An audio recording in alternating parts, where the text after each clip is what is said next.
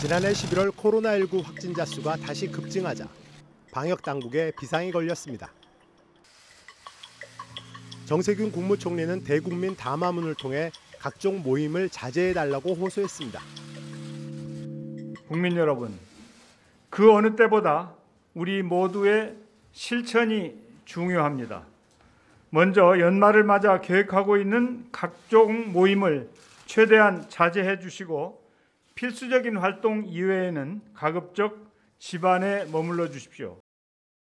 정 총리는 공직사회가 방역 관리에 솔선수범하겠다고 약속했습니다. 정부를 비롯한 공공부문부터 앞장서겠습니다. 각종 회식, 모임 자제, 대면회의 최소화, 재택근무 활성화 등 강화된 방역 조치를 다음 주부터 시행하겠습니다.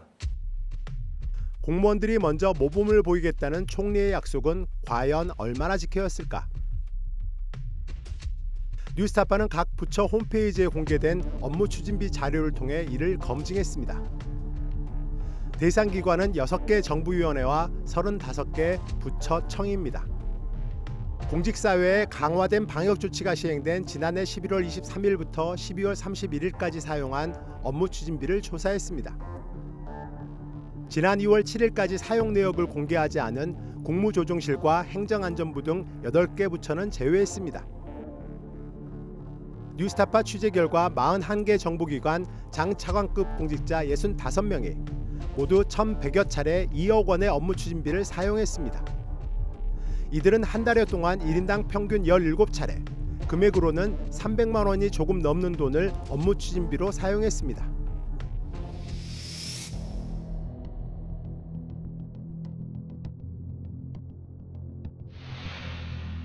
국무총리의 대국민 담화문 발표 후 인사혁신처는 공직사회 코로나19 방역관리 방안이라는 특별 지침을 마련해 각 부처에 통보했습니다.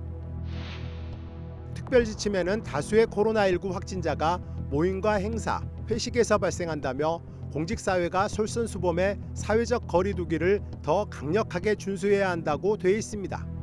이를 위해 업무 내외 불효불급한 모임과 행사, 회식 회의는 취소 또는 연기하고 식사나 다과를 제공하는 것도 최대한 자제하도록 했습니다.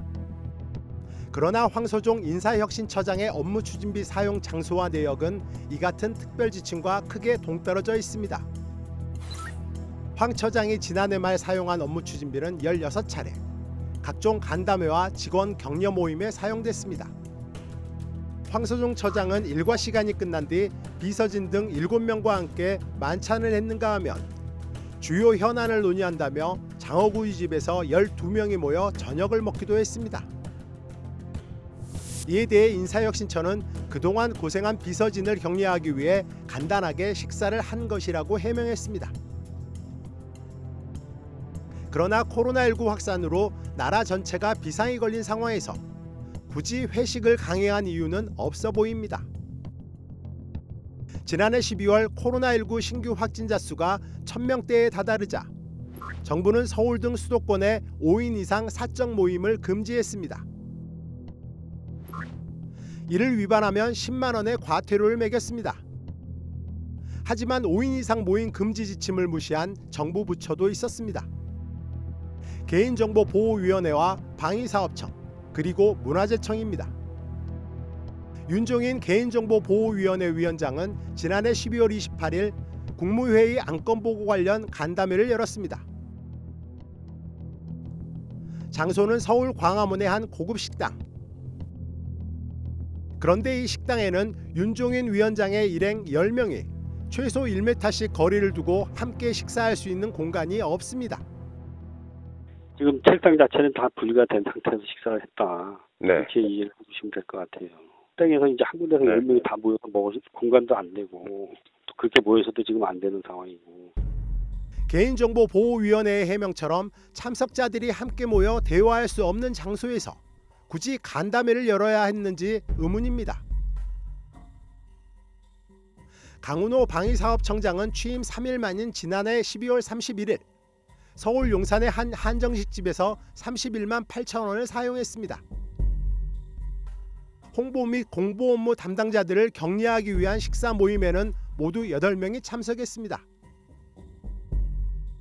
그 청장님하고 뭐 이제 비서실장하고 대변인하고 이렇게 해가지고 네 분이 네. 룸에서 드시고 예. 그때 저랑 그 뭐냐 수행 직원 비서 예. 기사 이렇게 해가지고 네 명은 홀에서 먹었어요. 따로따로 예. 드셨다.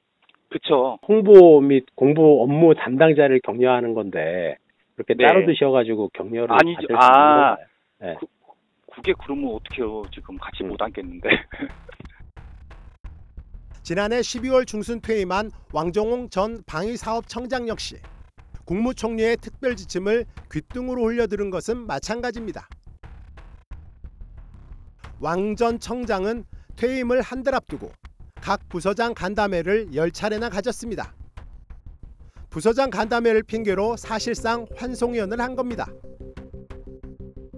김현모 문화재청장은 지난해 12월 28일 서울 여의도의 한 한정식집을 하루 두 차례 이용했습니다. 국회 주요 일정과 현안 보고를 받는다며 일행들과 점심 식사를 했고 저녁에는 도종환 국회 문체위원장과 식사 자리를 같이 했습니다. 업무 추진비 사용 내역에 나온 참석 인원은 각각 5명과 7명. 문화재청은 운전기사와 수행비서 등이 동석하지 않고 별도의 공간에서 식사를 했다고 해명했습니다. 뉴스타파 취재 결과 장차관급 공무원들이 사용한 업무 추진비 대상 인원이 5인 이상인 경우가 전체 1,120건 중 756건이었습니다. 이 중 도시락을 구매해 나눠 먹은 139건을 제외하면 식당에서 5인 이상 함께 식사를 한 건수가 617건으로 전체의 55%를 차지했습니다. 공직자들이 간담회 형식을 빌어 식사를 하는 것은 5인 이상 사적 모임 금지에 해당되지 않습니다.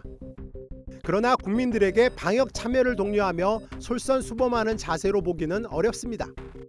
뉴스타파 취재 결과 총리의 특별 지침이 적용된 11월 23일 이후 각종 모임을 스스로 자제한 고위 공무원은 그리 많지 않았습니다.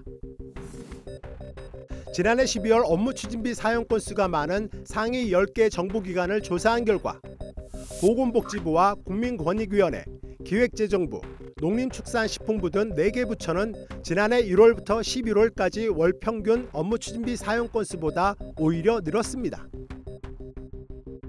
특히 보건복지부의 경우 장관과 1, 2차관 등 3명이 지난해 12월 사용한 업무 추진비는 모두 80건. 지난해 1월에서 11월까지 월 평균 사용 건수보다 51% 늘었습니다. 1인당 업무 추진비 사용 건수 역시 보건복지부 장관이 41건으로 가장 많았습니다. 반면 업무 추진비 사용 건수가 10건 미만인 공직자는 전체의 4분의 1에 불과했습니다. 특별 지침이 내려온 뒤 12월 말까지 업무 추진비를 단 한 차례도 사용하지 않은 고위 공무원은 허태웅 농촌진흥청장 단 한 명뿐이었습니다. 이 코로나 확산 방지를 위해서 모든 교육을 비대면으로 전환하는 선제적으로 좀 준비를 했던 게 몇 가지가 있습니다. 비대면 접촉을 가지고도 청장님이 충분히 업무를 수행할 수 있었기 때문에 단 한 번도 업무 추진비를 사용하지 않았습니다. 타 부처에서는 연말에 각종 현안 업무를 하고 간담회를 한다고 해가지고 업무 추진비를 자주 사용을 했는데 농촌진흥청장은 현안 업무를 회의를 아예 안 한 건가요? 필요한 경우는 당연히 회의를 해야겠죠. 그렇지만 회의를 하고 나서 사람들을 만나서 식사를 하지 않았다는 뜻입니다. 뉴스타파는 장차관들의 업무 추진비 내역을 들여다보다 특이한 점을 발견했습니다. 서울 광화문의 한 고급 음식점에서 사용된 업무 추진비입니다. 이 식당에서 가장 저렴한 점심 메뉴는 1인당 3만 4천 원. 그런데 전현희 국민권익위원장의 업무 추진비 사용 내역에는 10명이서 27만 2천 원, 즉 1인당 평균 2만 7,200원짜리 밥을 먹은 것으로 되어 있습니다. 뉴스타파는 식당을 찾아가 실제 주문 내역을 확인했습니다. 전현희 위원장이 결제한 음식은 3만 4천 원짜리 들깨 신선로 8개. 부정 청탁 및 금품 등 수수의 금지에 관한 법률, 일명 김영란법은 언론사 간부에게 1인당 3만 원이 넘는 식사 접대를 금하고 있습니다. 더군다나 김영란법의 소관부처는 바로 전현희 위원장이 맡고 있는 국민권익위원회입니다. 전현희 위원장은 어느 언론사 기자들을 접대한 걸까? 일정을 확인해 보니 이날 오전 11시 30분 서울신문사를 방문한 것으로 되어 있습니다. 권익위는 서울신문 편집국 간부 3명과 전현희 위원장, 대변인실 직원 2명 등 6명이 한 방에서 식사를 했고 위원장의 전현직 수행비서 2명과 권익위 차량 운전기사 2명 등 4명은 따로 식사를 했다고 주장했습니다. 또 권익위 측은 3만 4천 원짜리 코스 요리 8인분을 시켜 10명이 나눠 먹은 만큼 김영란법 위반은 아니라고 해명했습니다. 그 단가를 보고 저도 물어봤더니 음. 저희가 뭐 규정 준수해야 되니까 네. 그 금액 그거 해서 10명을 맞춰주겠다라고 그쪽에서 하셔서 네. 그때 그렇게 했고 그러면은 가격을 깎아줬다는 건가요? 글쎄 그, 그걸 깎아줬다고 표현할지는 모르겠지만 어쨌든 음식이 좀 이렇게 뭐 넉넉하게 나오기 때문에 네. 기관 기관에서 이제 식사를 하면서 뭐 저희 부처만 그런 것도 아니고 그런 애로 사항을 이야기하면은 8인분 주문하고 10명이 할 수 있게 식사를 할 수 있게 이렇게 맞춰준다. 그때 그렇게 말씀을 하셔가지고 이제 음. 저희는 했던 거죠. 근데 어. 기사님들도 같이 드시나요 식사를? 뭐 같이 먹을 때도 있고 이제 안 먹을 때도 있는데요. 예. 그날 저희가 기-? 예, 예. 같이 먹었고 고위공직자들의 이상한 업무 추진비 처리는 이뿐만이 아닙니다. 성윤모 산업통상자원부 장관은 지난해 12월 29일 표준정책 간담회라는 명목으로 도시락 6개를 28만 5천 원에 구입한 것으로 나옵니다. 6개라면 1인당 4만 7,500원짜리입니다. 도시락을 6명이 드셨다라고 돼 있거든요. 28만 5천 원. 네. 네. 네. 이게 맞나요? 6명이? 예, 인원수 맞습니다.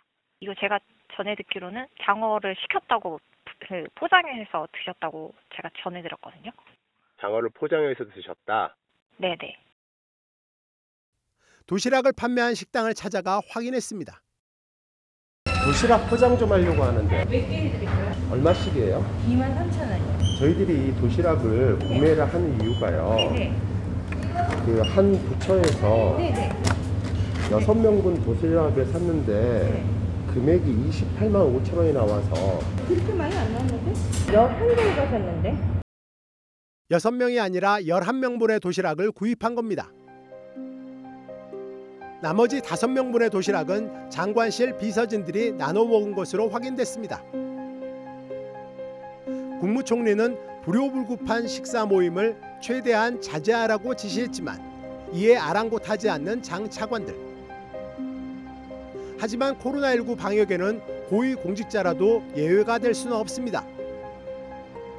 뉴스타파 황일수입니다.